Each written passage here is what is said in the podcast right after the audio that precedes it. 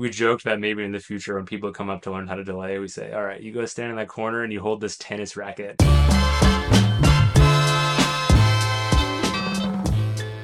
Welcome to Clock or Counter. I'm James Wiggins, and with me is Ryan Young. So, Ryan, describe where we are right now. So we're in James's server room that's tiny in his house, and we're not only is it 100 degrees in here, we have a blanket over the top of us to try and reduce the reverb in this echoey cavern we're in. So, the audio quality is not so good, sorry. This is a bit of our pre-world's emergency pod. And like Ryan said, we're not in the ideal circumstances because Ryan is very sensitive to the acoustics of my house, which, believe it or not, was not built for podcasting. But I had to drag you to do a podcast today, which is a reverse of the usual situation because I think it's interesting to have the pre Worlds podcast. So we leave tomorrow morning for Medellin, Colombia. This is the first time I think ever not only am I with my team in the days immediately before Worlds, but we're all flying on the same planes together. We've been prepping really for a week or two. Daniel was here. We were both doing two a days. You were practicing with Ryan. I was practicing with Daniel, and then we were practicing for co-op. But I guess my first question for you is, how are you feeling pre-worlds? I feel very prepared, but maybe over practiced. Interesting. There is definitely a thing where if you practice the routine too much, you start to lose the joy in it. I was actually telling Will the other day, you have to remember that everyone else is seeing the routine for the first time. So in theory, it should be really exciting for them and that should invigorate you. But it can definitely start to feel a little old hat when you practice a routine a few too many times. But this has been an interesting year. I mean, even though I was pretty down on competing at all this year. I probably had more practice time with my teams than ever before. I mean, Ilka came for a month. You, me, and Will just practiced pretty hard for a couple weeks. And Dan and I, I think, had a week a long time ago and a week here. So I'm, I got my fair share of practice in for my last Worlds. But I think I'm actually having that feeling. I think some people have when they're terminally ill or they're very old. I'm just like, I'm ready to die. like I, I'm at peace with the worlds. I'm actually getting, I think, really genuinely excited for worlds. I think because it's the last one that I'm planning, and I can just already feel the relaxation of knowing that I'm done, at least for a while. So I'm pretty pretty fired up about that. And then one other random thought I have is I think every year and this is kind of how I have known it's been time to hang it up competition wise. It's taking me longer and longer to get motivated for Worlds. So I think back in the day, like 2011 Worlds ends, and a minute later, I'm like, next year, I'm gonna come back. I'm gonna be so fired up. I'm gonna practice so hard. I'm gonna go out there and crush. In the last few years, it's more like, oh man, Worlds is in seven days. Like I better get ready somehow. Like I'm like trying to find the right whatever, just eye of the tiger to get out there and get fired up. And I was really nervous this year. I just wouldn't be able to do it. I mean, it really has been just a linear process of every year. It's just a little bit harder to get get up for it. But this last week with you, Will, and Daniel all staying in my my house has been a full house, and it really it got me fired up. I felt bad. I over practiced you, just as you said. Like you were you were starting to get a little bit like, do we really need to keep playing? But I was getting excited, and I I'm excited to do the routines. Yeah. One of the problems is it's 100 degrees in your server room, but it's 120 degrees in the practice space. I don't know. You know how I'm full of knowledge today. You know how in Dune they get the best soldiers from the prison planet because they just survive in such world. Like I feel superhuman. I I don't know. I think I called you a weakling the other day because I couldn't believe you were so worn down by the room. But I think I'm just used to it. I mean, Jake and Lori were here. They called it the sweat factory, but I just come to embrace it. I love the feeling of walking into that room and just that heat overwhelming you because you don't have to like warm up. You're already you just walk in, the body's warm. Where I actually really struggle is today when we jammed at Duke. It was really hot and really sunny, and we were out there for several hours because we were recruiting, which we'll we'll come back to soon. But how do you feel like your practices went with Will and then with me and Will for co-op? I thought they were very smooth. Like we played on a lot of our synergies and our experience, and we're like, okay, let's build the routine, the comfort routine, and it's made it easy. And we got to the easy point really quickly.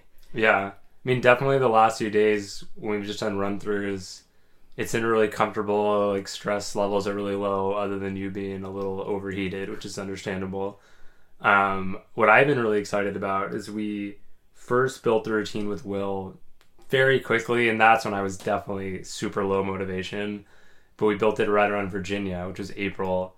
And like a lot of times when you're playing as a newer player, we built a lot of stuff in the routine that was hopefully we'll we'll learn how to do this by the time Worlds comes around.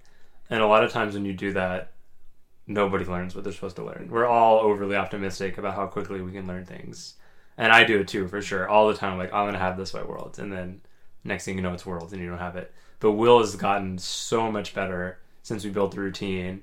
And all the pain points now feel pretty comfortable with him. The only thing I felt a little bad about is there's, I remember the, like the worst feeling when you're building a routine is when you have to set it to someone and they're giving you like a thousand instructions for how to set it.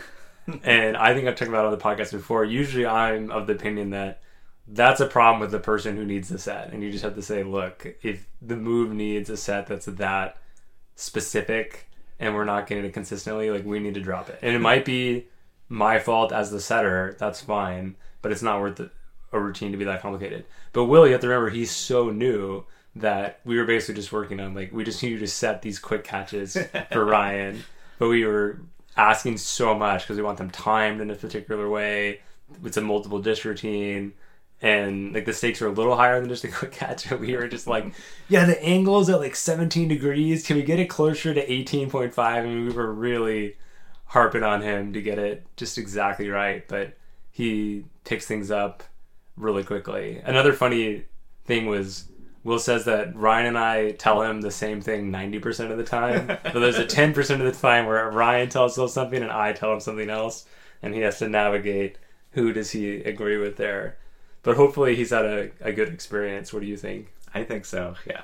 The only catch is we've been so privileged in a way that I don't think will be common in his freestyle career, except to the extent he's playing with lots of Duke people because we were telling him it's so rare to have this much time to play the the built-in space to go practice in and just if we were paid pros this would be the experience we would have yeah like in dota they boot camp right mm-hmm. you just go you live in a house for a month and you practice every day now we're not that extreme but like we basically just had a week and a half to practice here and it was much more relaxed and it was fun because I think everyone got better. I feel like I learned things. Like there were things in the routine that were hard for me that now feel a lot easier. Now we should be careful because the biggest fear I have about this world is obviously the stakes are high. It's my last worlds, and they moved it inside, which on the one hand is good for me because I've said before I think like outdoors just increases variance, so lower skilled players can compete. This is my theory anyway. Some people might not agree, but I think lower skilled players have a better chance of winning in a high variance environment. I think that's common across sports though, right? Yep. Like they say, I think in basketball, like if you're the lower skilled team, you try to minimize the number of possessions because if there's 30 possessions, you have a reasonable chance within that variance of winning. But if there's 150, the better team will eventually beat you. So there's something about when it's outside that like crazier things can happen. And believe me, I took full advantage of that in my first few years as a freestyler. So on the one hand, I'm like, great indoors. I know we'll hit our routines a lot better, feel a lot more comfortable, but also it raises the stakes that much higher. I can't just be like, look, like the wind was bad and it it doesn't happen. But that's where my peace is kind of coming out. Like no matter what happens, win or lose, this is over, and I just get to look into the future, and the world will forget whether I won 2023 very quickly. I can see that. Yeah. But it's pretty. We should talk a minute about that. So one thing that was a little bit of a bummer is we practiced every day outside, and it's so hot here. And like Daniel and I tried to play one morning where the grass is like wet and we're sliding around.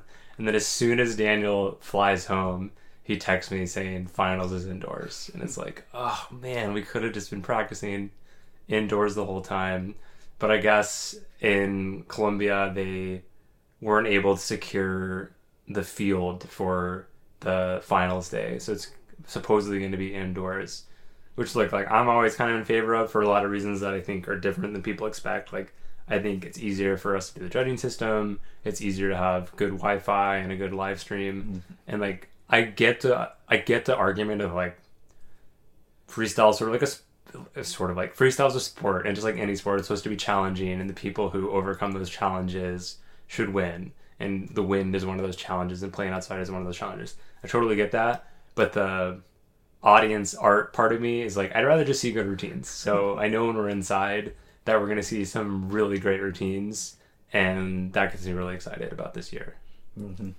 Also, we can practice in the conditions. Yeah, exactly. I mean, we were talking. It's fun playing with Will because he asks lots of questions because he's new and he just reminds you of lots of things I haven't thought about in a while. But he was sort of asking about indoors, outdoors, beach, and I sort of said something like, you know, like the beach is a great place to play. It would be a really cool place to do worlds but there's kind of a couple problems. One, if the wind is coming from the land, it's a no go. Mm-hmm. I mean, there's the beach has really high potential that you just cannot play under mm-hmm. any circumstances.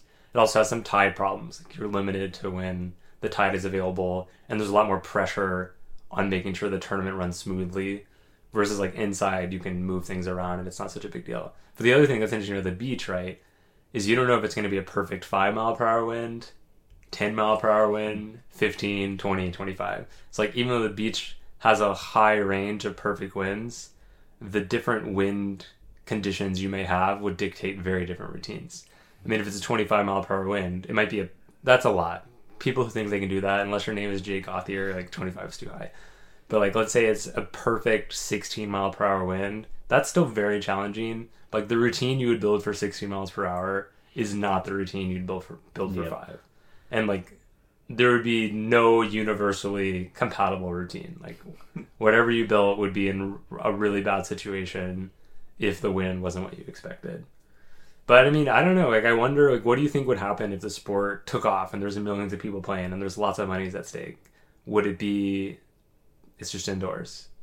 Or would it be like here there'd be the... two there'd be two. There'd be a beach worlds and a indoor world. Do you think there'd be just beach and indoors and there wouldn't even be a outdoor meadow grass worlds? I would think, yeah, I. Hmm, it's hard to say. It's like what do I want versus what I think would happen, but I would want it to be the extremes. So like, you want the perfect freestyle, you go indoors, and you want like the best wind and the craziest things you can do. That makes sense to me. It'd be really interesting to know how people prepare because I do think if it was super professionalized and there's lots of money at stake, you would go out there with four routines and you'd be like, I have a routine for all the different beach conditions I might have.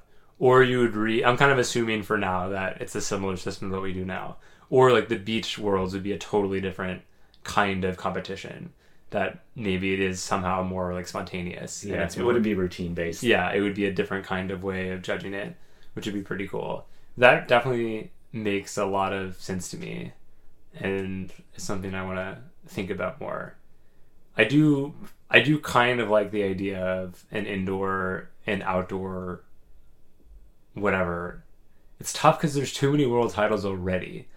But I'm almost interested in this is a crazy idea. This is like me just getting content here. So like don't take me seriously here. I don't really mean this. Like I almost think we should just move to a tennis golf model where we just have majors, which is how freestyle started. And it's just like there's three majors a year and they're indoor, outdoor, beach or whatever. I see. But the title world champion is so understandable by everyone.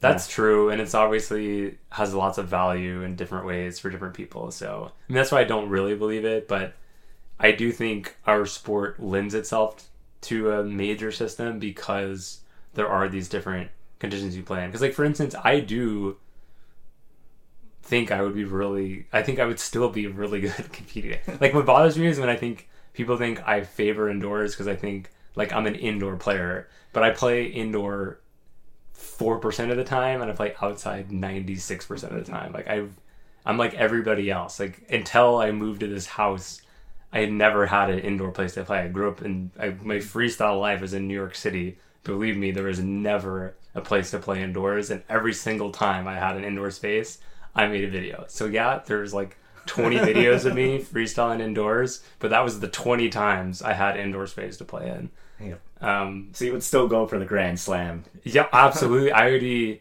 I'd be thrilled to be. I mean, I think what would also make me happy about it is what you said, where like there's different competitive formats and the different kinds of environments. Because I do think the routine-based competition is so troubling in bad conditions, which is how it often is.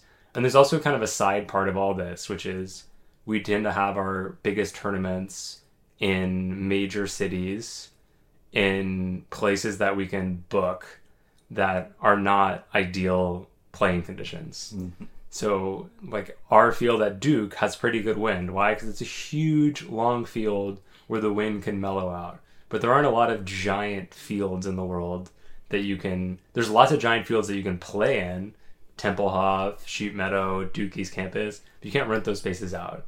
And a lot of times you end up in like stadiums, which have terrible wind, or wherever, bad grass, all kinds of bad conditions. So it's just too bad that it's hard to have everything we want. It's hard to have good conditions, but be in a major city, be at a place where people can go there and watch the event. But, you know, we do a great job with what we have, so I'm not really like complaining. But in my, you know, heart of hearts, there's all kinds of cool things I would love to see from Worlds competition. So let's talk about like world's prep and mindset. Like, do you get nervous before you compete? I think it's changed over the years. I'm guessing it's the same for you. Like in the very, very beginning when I was a new player, I would be so nervous it would affect my play. And then it became it became nervous and I was like it would focus me. And now I have a hard time getting nervous. So that's interesting. I almost have a slightly inverted track. So I think when I first started, I was never nervous. I was like, no one expects anything from me, and it was very exciting because I knew I'd go out there and I'd overperform people's expectations of me, and that was amazing.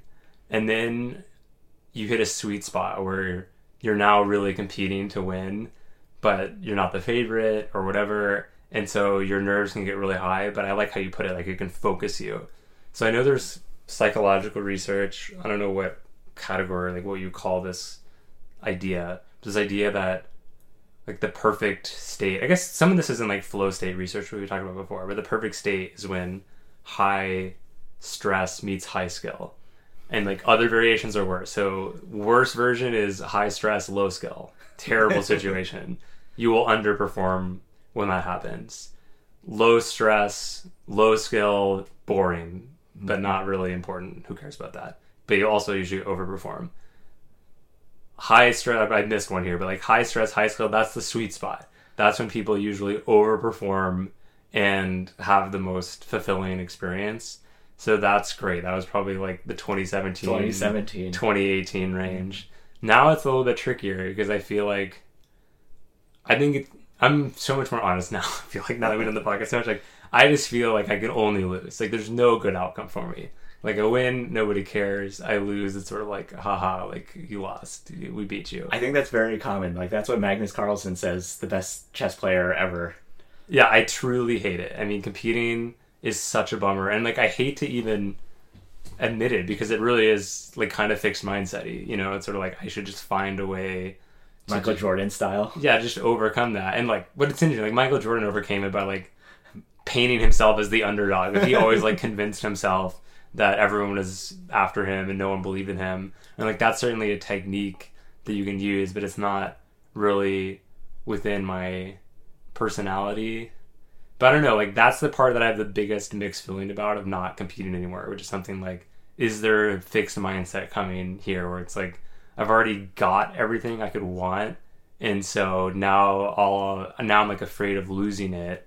But on the other hand, it's sort of like, well, what's the point after a certain point to keep going? And like for instance, the thing that fired me up today was when we were recruiting at Duke, which we'll talk about. But like I was in such a grumpy mood the last week, even though I was having a good time practicing, all things considered. Like I was sort of in that mode of like, why do I put myself through this every year? But then when we go out and recruit a Duke, I just think this is amazing. Like this is super awesome. Like when like we'll talk about it when that guy was just laying it. It's like man, that's a good feeling. But I do think that in some ways has affected me in competition. Like there's been a couple rounds recently where people were like, "You looked a little bit shook and scared," which I it was funny because the time I heard that the most was the time I didn't really feel that way. But like I definitely have felt that way recently. But there's one other aspect of it which I wonder if you've experienced as well, where no matter how I feel, once it starts, I'm fine. Like I'm totally fine and not stressed. Like When in the, round routine? starts, yeah. No, I'm. I feel it the whole time, and it's a good thing now. So, because I I was thinking about this yesterday. I can't remember what we were talking about where it came out, but I think one thing that's nice about other sports is the games are long, so you have time to find your comfort zone. Mm-hmm. Whereas freestyle is three minutes. It just started. If you can't get comfortable really quickly, you're out of luck. And generally, as soon as I get the first catch, I'm good. I'm, not, I'm sure I've dropped the first one a few times, but I don't really remember that happening in a long time. Like that, I think would shake me. If you have a really tough start, it's can be hard to recover from that. But like generally, once we're in the routine, I'm like great. And that's also where I think routine practice, like we've done, which again is so rare, I think pays off so much because once we get started, I don't have to do any thinking. It's just like I just do what I'm supposed to do in the routine. Now there's some decision making, obviously, but a lot of it is the Paul Kenny adage. I don't know if I said the word right, but like trust the routine, and mm-hmm. like that's what we get to do. And that is like one of the nice things about being like a favorite is just like just trust the routine. It is capable of winning, so you don't have to try to cheat. Which is another topic. You know, what? I feel like sometimes people build the routine, but everyone's got their own little secret agenda in the back of their head. They're like, well, once, the routine starts, I know I'm supposed to go for X at this point, but I'm actually going to go for something else. And that can go both ways. Sometimes you're going to try to do something harder than you're supposed to do, and sometimes you're going to go safer. It kind of depends on the context.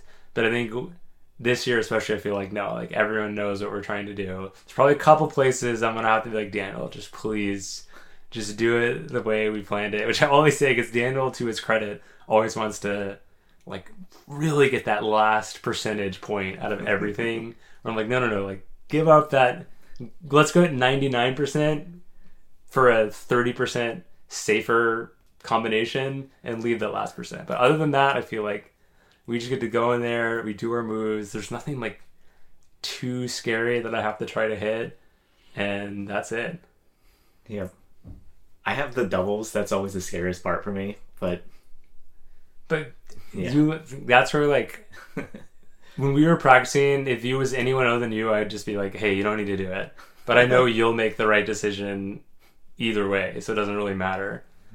Like, luckily, I think pretty much all my partners this year are very just comfortable with talking about what we, we can and can't do and what's comfortable and not comfortable. I will say one thing that's also kind of special.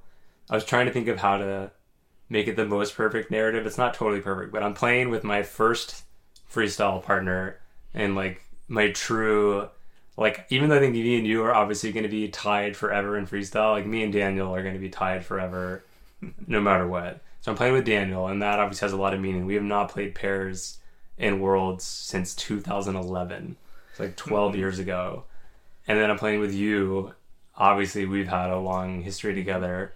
I'm playing with Will, who's the start of the next generation. the start of the next generation. And I'm playing with Ilk, and I was Ilk is the hardest one to put in a category. Obviously, Ilk and I are very close, but we're not like tied or anything. But I'm putting her as like I'm playing with my former enemy, Ilka, which is not which is a gross overstatement. But I feel like I've as we talked about when she was here, we had a little bit of a rocky start, but I feel like I've got my oldest friends, my closest friends, and my enemies who are now friends, and it's just like some it's a special group of teams that I'm getting to play with. If there's anything maybe I regret is that I don't have like Paul Kenny involved somehow because he was a big part of my early freestyle world.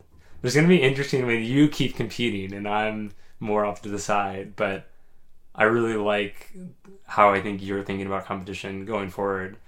And man, if there's anything that I'm worried I'm being fixed mindset about is if I was more comfortable doing what you're doing and just being like I'm only going to play with new players. hmm Like winning doesn't matter. Exactly, and I think I would like that, except no matter what I do, and sorry this sounds bad or arrogant or whatever, like no matter what I do, the expectation will be that we'll win. Because every time I think that I've found the key, I mean, playing with Will was partially uh, like there's no stakes here. He's been playing for two years, but now that we're close, it's like oh, actually, like he's really good, and and not only that, like we make him really good and people are gonna overestimate how good he is because of how he's like fits in the routine. So like that part, if there was a way, like I wish I could have a pen name in freestyle and just like change my face so no one knows who I am and just be like I'm gonna restart. I also could imagine like ten years from now and there's all these amazing players and I'm completely forgotten coming back and trying to like recapture it. Like that would be exciting. It's sort of like you're trying to beat the game. That's fun. But once you've beaten the game, it's like I'm just wandering around with all my armor and swords and stuff. like, where well, who am I supposed to fight now? Like, this isn't. It's not the same as getting it as it is having it. hmm It's the climb that's fun. It's the climb that's fun. Okay, but anyways, on a less me me me topic today. So we were not very motivated to go freestyle. It was super hot, and we've been practicing a lot. But today was move-in day for the freshmen at Duke. So we went out there. You and Will were so hungry. I've been a terrible host, by the way. Usually I feel like I'm a better host, but as you saw, it was a very stressful week of work, and I didn't have time to like properly take care of you guys. But today, you guys were begging for food, and so we had to leave really early to go eat. And then, 1 p.m. is early. well, here's what I mean. The jam was scheduled at 4:30, which is already too early. But then we went to go eat at one, so we get to the field pretty early, and there are freshmen everywhere. But they're with their parents because they're moving in, and like none of this ideal. I should have said that. I'm super bummed that Worlds is during orientation week. This is the prime time that we recruit new freestylers. I practically begged my few contacts at Medellin to move Worlds so that it wouldn't be at this time so that we could recruit because I do think it's actually that important. Like one freestyle, I would cancel Worlds for one new freestyler in a heartbeat. But so today is the only day that we're here during orientation week. And it's not, it's the worst day to be here because all the freshmen have lots of stuff to do. They're moving in. Like everyone was carrying boxes today. But we went out and freestyled. And it was fun having you there because we were kind of debating like what's the right strategy like how should we play right now in a way that compels people to try it out and join us but wh- whatever we debated what we did do because we were exhausted was super mellow freestyle. We, we you said a good term. You said well what did you say? Was it the speed limit? yeah we had a speed limit today. So what did you what did it mean to have the speed limit? So if the disc is too far away and you're gonna have to run, just let it drop. And just everything was super slow. Everything was super mellow. And i actually think it was probably not ideal to do it that way. I do think there's value which we talked about before in having or demonstrating less skill to make it more approachable. But i think like we looked a little bit boring today. And you even pointed out which is so depressing when you said this you were like do you think anyone's walking by thinking those guys are having fun? And i was like no it doesn't it does not look like we're having fun right now. Um, but we kind of rallied, and then Will, when Will started playing with us, we had a big boost, and then when Brendan started playing with us, we had a big boost. We had about, we had like two people who we played a meaningful amount of time with, and then two more people who at the very end were interested, and we got their numbers, and I think they'll come out. But there's one person in particular. Um, I don't use this guy's name because I just I don't know. Someone disappears, I don't want their name around. But anyways, this guy came up, and first things first, I spotted him two hours before he came up. I didn't say anything, and I was like, "That guy." I in- also saw. yeah. So this was funny. I said that to Ryan, and Ryan was like, "No, I had the exact same thought." And part of it is he's wearing like a tie dye shirt, which I only say like I'm the least. I'm like anti tie dye. I'm anti all the like. Not there's anything wrong with it, but it's just not me. I'm not like hippy dippy freestyler person. But like, it wasn't that he was doing that. I just like you could tell that this was a person. I think this is common a lot of freestylers who was willing to stand out, like not, and in a way that's not like cool. Like just he was just like just look like a dude who's like, I don't care what anyone thinks. I'm wearing my tie dye shirt and khakis, and I see these guys playing frisbee, and I think it's cool. And whatever, he didn't come out at the beginning, and then like a couple hours later, he is walking at us with like so much intention, just with a beeline and that like huge smile on his face. And he walks in and he's like, "All right, show offs." And I was like, and then I actually, it's funny because I said, "Oh, you want to try it?" But I felt bad for a second because I thought it sounded like aggressive, like, "Oh, you think you can do better?" But I was obviously like, "No, no, like, let me show you, let me show you."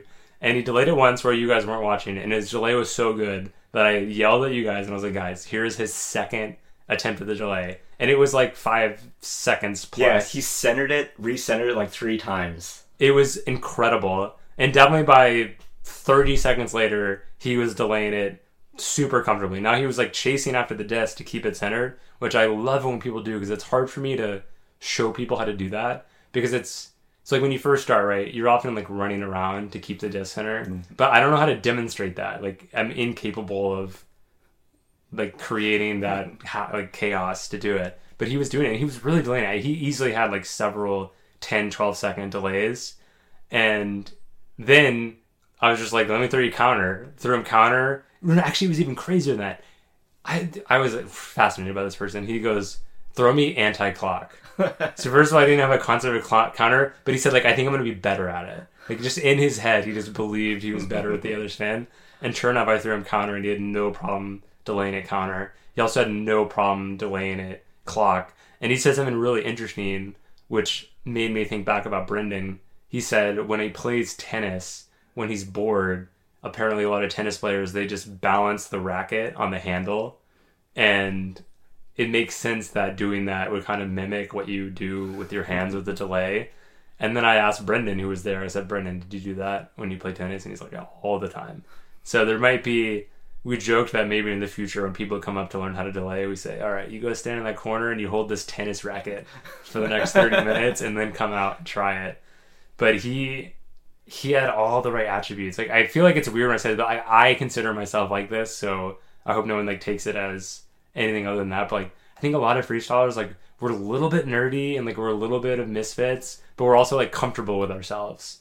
Like I think that's like the sweet spot for a lot of freestylers. It's like you're willing to stand outside the box and be a little bit different and you're comfortable with that and like everybody else and you don't I mean, a lot of it's just like we don't worry that much about what other people think of us. Otherwise, why would we be freestylers? It's like the hardest thing to do, and like care about what people think. Um, and this guy checked all those boxes, but he also checked like the box that I think like Will and Brendan and like all the best players check, which is he just wanted to learn. Like, you know, I kept trying to hand it off to him, and then he would just take it and keep trying to throw it to himself. He's like, no, no, I'm gonna get this. I'm gonna get this. I'm gonna get this. And he was even kind of like, I'm not ready to jam yet. Like, just let me be over here learning, and I'll be better next time. And I could also see his like the wheels turning in his brain, where he's like, okay, that one had enough spin. He like figured out all the lingo really quick. Like even without me saying anything, he's like, oh, like the spin was was there that time, but I didn't have the angle for the delay. Like he could see what was right and wrong. And I'm super optimistic he comes back, and we'll see. And then I'll feel bad in five years when he listens to this podcast, and he's like, oh man, like James is calling me out for my tie dye shirt and being a little bit of a nerd, but like I think I maybe it's I'm seeing myself in somebody else, and that's definitely how I felt like when I first felt freestyle. And he, he also similar. It's hard to go on, but I just was this really made my whole day. It was so cool. I think it. I think like he basically said. I mean, other than tennis, like he's in a sport person, but like something about frisbee obviously was incredibly attractive to him. And that's where I came from. Like I did not play sports. I did not play a single sport in high school. The last sport I played before freestyle was seventh grade baseball. Like that's it. So I went, you know, 12 to 18 without playing any sports. But when I saw freestyle, I was like, that is what I want to do. And I think he sort of had that. He was just like, man, like whatever this is. Like I was joking, I'll make it a little more PG, but it's like it's a fetish. Like he just is like I didn't know it, but like that is what I'm into. And it's great to have people like that. And this is where I'm like so bummed we're going to World. It's like every day at orientation week, there's like one person like that. And if we get one in five of those people every year, we're in such a good spot. Like he's my, I'm putting all my chips on him, and I'm so sad about all the people we could have missed out on. like Ron, you were kind of consoling me because I was talking about how even when we're jamming, it's like everything we do matters. Everyone is watching, and like if we do the right thing, maybe they come play with us. If we do the wrong thing, we drop it at the wrong time. We're taking a water break at the wrong time. Whatever it is, like like even we got lucky. Like we only went out at four thirty today because that's when Brendan could play. But like otherwise we would have gone out at six thirty and everyone would have been at dinner. So like just that simple thing of like there being an organized dinner at six thirty, we would not have potentially like mm-hmm. two or three new players that we got today. And just because Worlds is during Duke orientation week, there might be ten freestylers who never who don't exist because Worlds is at the wrong time. I like when you said, "Is there a number one ranked player in like a mile radius of us right now? A future?" I like I'm basically certain of it. Like there is a world champion freestyler walking around this quad right now, they don't even know. and they don't know it. And the question is, how do we get them to play? But I don't know. Like, that just got me so fired up, and I want us. I want to convince more people that that's where we need to be at right now. Like, worlds is important. We need to keep things like worlds, but if everyone instead of worlds, it's just every freestyler comes to Duke orientation week. like, think of how much more of an impact that would mean. There's kind of a thing like I don't know. I don't have a good analogy for it, but it, what does winning competitions matter if there's no one there to care? And like mm-hmm. that's where it's at if we don't spread freestyle, and that's where I think I do not want tournaments to be getting in the way of spreading the jam. Every time I leave for a tournament now, I'm so stressed about not being there for the Duke players that are learning. And like that's on me. Like you keep telling me I need to relax about that, and you're totally right. But I just worry. I mean, I know we could we could have more. We could have more freestylers if I did a little bit better. But I think life is long, so we're just gonna keep doing it. And we were talking about today, like, what is it gonna be like when we're on our twentieth year? It's like this is year twenty, and you said we'll be sitting in the chairs watching, and like that. To me, that's the dream. Just one day, we just get to stop by and like, ah, everything is running smoothly. Let's go. Let's go back and watch some Dota. Maybe that's like every new business owner has that dream. It's like the business is gonna be running great, and we're just gonna relax.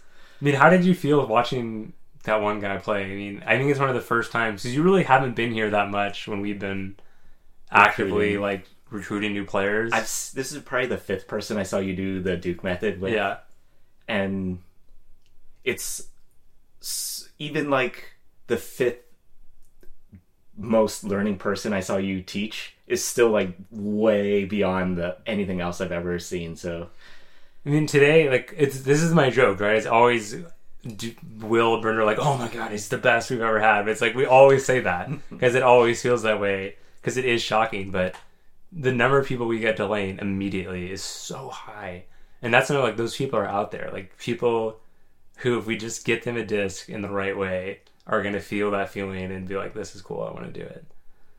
And then, you know, even before we left it, I bought another 66 discs just to have ready. My wife is probably not going to be super thrilled when another couple of giant boxes come from the right life, but we just got to keep giving them away.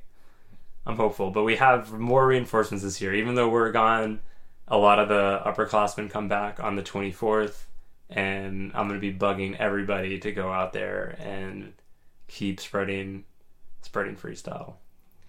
But okay, wait. There's one other thing. You had another good point today. What did you call what we were doing today when we were worried no one was going to come up? I was calling it priming, like how you have a million Coca Cola commercials on the TV. Or like, why are those there? It's priming you. Exactly. So the idea being, and this is I've talked about this before in the podcast, that a lot of times what we experience is the first few days we don't get a lot of people, so we actually did really well. Then on day one we got some people, but there's something about you see something enough, and it kind of like normalizes it and makes it exciting.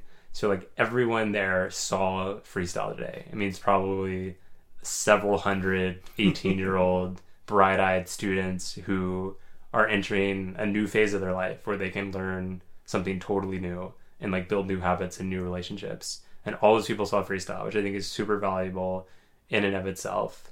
But it often pays dividends later And I was also thinking how it's really powerful, I think, that not only do a lot of people see freestyle, they saw us teaching other people freestyle, so mm-hmm. they know when they have time and they have a minute, they can stop and say like, "Hey, how do I do this?" Because they know. need a paid actor. It's like learning freestyle every ten minutes. Like Margaret should come out every year and we just like teach her how to freestyle. Yeah.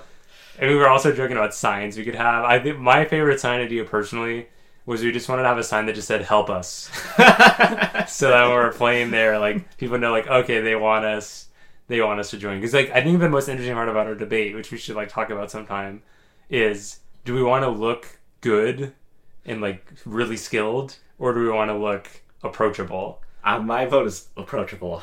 I see. I'm, I'm like the boss who says do more with less. I'm like we need to do both somehow. and like my theory on when we've been most successful recruiting, I think the number one thing is looking like we're having fun, which is funny for me to say it that way, but I'm in your presence, so I have to like talk about how freestyle isn't always fun for you. But like when we're all laughing and smiling and joking and like kind of heckling each other, I think that's when it's very approachable because it doesn't look like we're performing or it's very serious. It just looks like those people are having a blast and I want to try that. But it has to be skilled enough that it doesn't look not very cool or it has to be noticeable enough that people actually pay attention to it.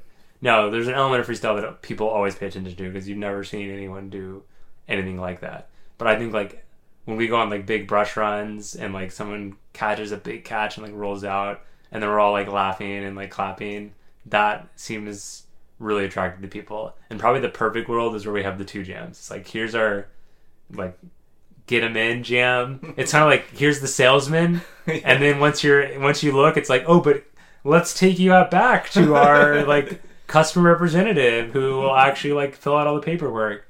So there's some element of that. Like I actually was really glad. It was probably the first time ever that we were jamming, and once people came up, you guys could keep jamming, and I would go teach the person how to play, and we could keep like we kept our like System flowing. or like we kept our attractant out, like spitting out pheromones to try to bring people to us while we were still teaching. So that was that was pretty cool. But I think it'll be interesting to kind of experiment. And it's going to be hard because it's going to be very like studies of one, but like how do different ways of playing or different ways of approaching how we play change how interested people are. But I thought we did a good today. I noticed a lot of dads were interested, which obviously doesn't help us. But there were a lot of dads, and I wondered how many of them had encountered freestyle in their life, and we're kind of like thinking about that. Um, but I just thought dads were looking our way. Cool. Was there anything else? I'm excited about Worlds. I guess Yeah. that's really it. I have a question for you. Okay. This is your last worlds you're competing at. When is the first worlds you're going to go to when you're coaching someone else? That's a great question. I mean, Daniel was giving me the hard sell to come to Poland next year. I would love to go because I've only been to Poland once, but not in a freestyle context. So I'd love to do that. And I've never been to Sand Slash, and that was all like exciting to me. So like, it's not hard to imagine that I would be going anyways, and then like Will and Ray are playing, and I'm like coaching them. But You're going to go just because of staffing. yeah, I mean that's definitely gonna be interesting. You can But- judge every round. Yeah. I mean, I'm a, I like judging. I, w- I want to get rid of the stigma around judging. Judging is fun. I don't know why we're so down on it. It's fun to watch routines in an engaged way. But I think what will be most interesting is when we reach a point, either through age or some other means, where there's a bigger divide between us and the people we're teaching. So like there is obviously a divide between me and you and Will because like we're significantly older than Will and like we do like teach him how to play. But at the same time, like most of my time with Will, I do the same things I would do with you. Like Get ice cream. we get ice cream, we jam, we hang out. Like obviously we're all friends, even though like we're different generations basically. But I think one day it'll be interesting when like we're like 45 or 50 and like we've got some 18 year old Duke students who like don't have any like familiar relationship with us. It's purely how can we help you succeed at Duke? And we'll see. Like I'm I've also been curious would it help or hurt if we were more like coaches at Duke? Like right now, we're like kind of mostly just enmeshed in the jam, but we also do some teaching. Mm-hmm. But what if it was that's our coach? Yep, we just put on a whistle. Yeah. I don't know. Like when I actually one other thing I wanted to ask you about, like today, I think when we actually started having a lot more fun was when we got into a mode that's pretty common at Duke, which is we were kind of in like learning experimenting mode, and everyone was kind of trying different things. And I think that's a real sweet spot for a new jam community, but it's not something that happens very much. Like I've never been to Berlin and seen people experimenting and like learning in that way. That's kind of, but that's like when you have a guest jammer, you never go into that mode. It's like a waste of the jet. I think so, but like you're a guest jammer, and we did that. I'm not really a guest here. Yeah, I guess so. But I, I'd be curious. We should ask some people from different jam communities if they feel like they have that. I'm trying to think what we were working on. We were like trying that thing where like it rolled over Brendan's back. We were trying all these like double, like two person scarecrow catches. We were kind of goofing off. And by the way, I think that is sort of appealing to people walking by too. Like even though it, you don't really know what to make of it because it's really odd like you could see that we were all really having a good time. Mhm. and we were trying stuff so like it was approachable. It wasn't like a perfect art form. But i don't know. I think the biggest thing hindering me from going to more worlds is needing to save the free time that i do have for new freestylers which is i think the direction i'm going in. But there is something i hate to even say it this way but like all my freestyle heroes are gone. You know, like they're all gone, and it's devastating. And we're like a middle generation. There's not a lot of freestylers in our cohort, our age, whatever. Like there's a lot of people older than us who have kind of stopped playing, and there's a lot, thankfully, of freestylers who are younger than us. So I don't have a lot of peer inspiration, and frankly, like there aren't a lot of players like I'm super stoked to play with because, and the way that I was before, where like I was like I'm playing with Matt next week, and I'm just gonna like gear up to like I want to sh- like. It sounds weird, but I, I'd be like I want to show off to like my heroes. Like I want to play so well and do all these cool things to like impress them. But like I don't feel that for anyone in freestyle except for like Edo. Like I was fired up for the Toronto jams. Like I'm playing with Edo and like I'm gonna bring all like my best cool moves and like we're gonna be in that zone we're like two top freestylers like really pushing each other. Now there are other lots of amazing freestylers, but like just for any number of reasons, I don't feel that like there's people left for me to play with in that way. So I might as well be playing with brand new players and like contributing to the sport in a more meaningful way. Yep, If that makes sense. I'm looking forward to it so much. Like if I'm not playing with Matt, what's the point? It's kind of where I'm at right now. I'm always just like, this is underwhelming, so let's make it productive. Trying to give an analogy for that. It's kind of like if you're sick and you're like, I might as well work. Like I'm gonna be miserable either way. Like might as well make it matter. I was thinking more like when you're young, you want to impress your parents, and it's at some point, You are your parents. yeah, you are the parents. Yeah, I was thinking. I don't know what that says about me psychologically, but I think I really liked that. I mean, I benefited a lot from being a generation of three, basically. Like, I love that I was playing every day to impress the people at the meadow. I was like, I cannot wait. Like, they're going to be so psyched when I hit this move. But, like, that is like a one direction thing. Like, I don't care if whatever, like some 16 year old freestyler sees me hit a cool move. Like, that's what they're supposed to expect from me. And they don't know the difference between something new and something old. It's all the same to them. And also, like, no one respects their elders really. Like, right? Like, even though I had tons of, I probably the most respectful person towards the generation before me. Like, my mindset was still like, I want to impress them with my stuff. Like, that's like a human nature and freestyle nature thing. But I'm under no illusion that it matters to impress whatever who pick your like top young freestyler. But at least we can spread the jam. I don't know. Anything else? I don't think so. Win or lose, Ryan, I'm gonna be fine. I hope it's all gonna be fine. I'm not worried about it. We're just gonna have fun, and oh, I'm gonna be so relieved when this world is over. I wonder. I wonder what my emotions will be. We'll find out. All right, so I think that's it. We'll uh, have another worlds before this. One other note: rankings are out. Check them out. There's only one tournament missing. Gran Canaria. there's a couple Grand Canary tournaments missing because we're waiting for typed up results. But we added like 16 tournaments or something, which is really cool that there were that many events, even though freestyle events seem to be a little bit on the decline, but they're happening. And so check those out, and then we'll have a new rankings after the Worlds, and we'll have a podcast after the Worlds talking about what happened, and maybe we'll do another rewatch or something because people, whether they liked it or not, I don't know. But that was like one of our most listened to podcasts. Mm-hmm. Okay, cool. Anything else? Nope. All right. Well, for everyone going to Worlds, good luck. If you're at home watching, cheer everybody on. Hoping for a, a smooth tournament experience and hoping people just smash the routines and, you know, hoping we have like a 2013 where like eight teams could have won it. All right. And with that, check us out at clockorcounter.com and we'll talk to you next time.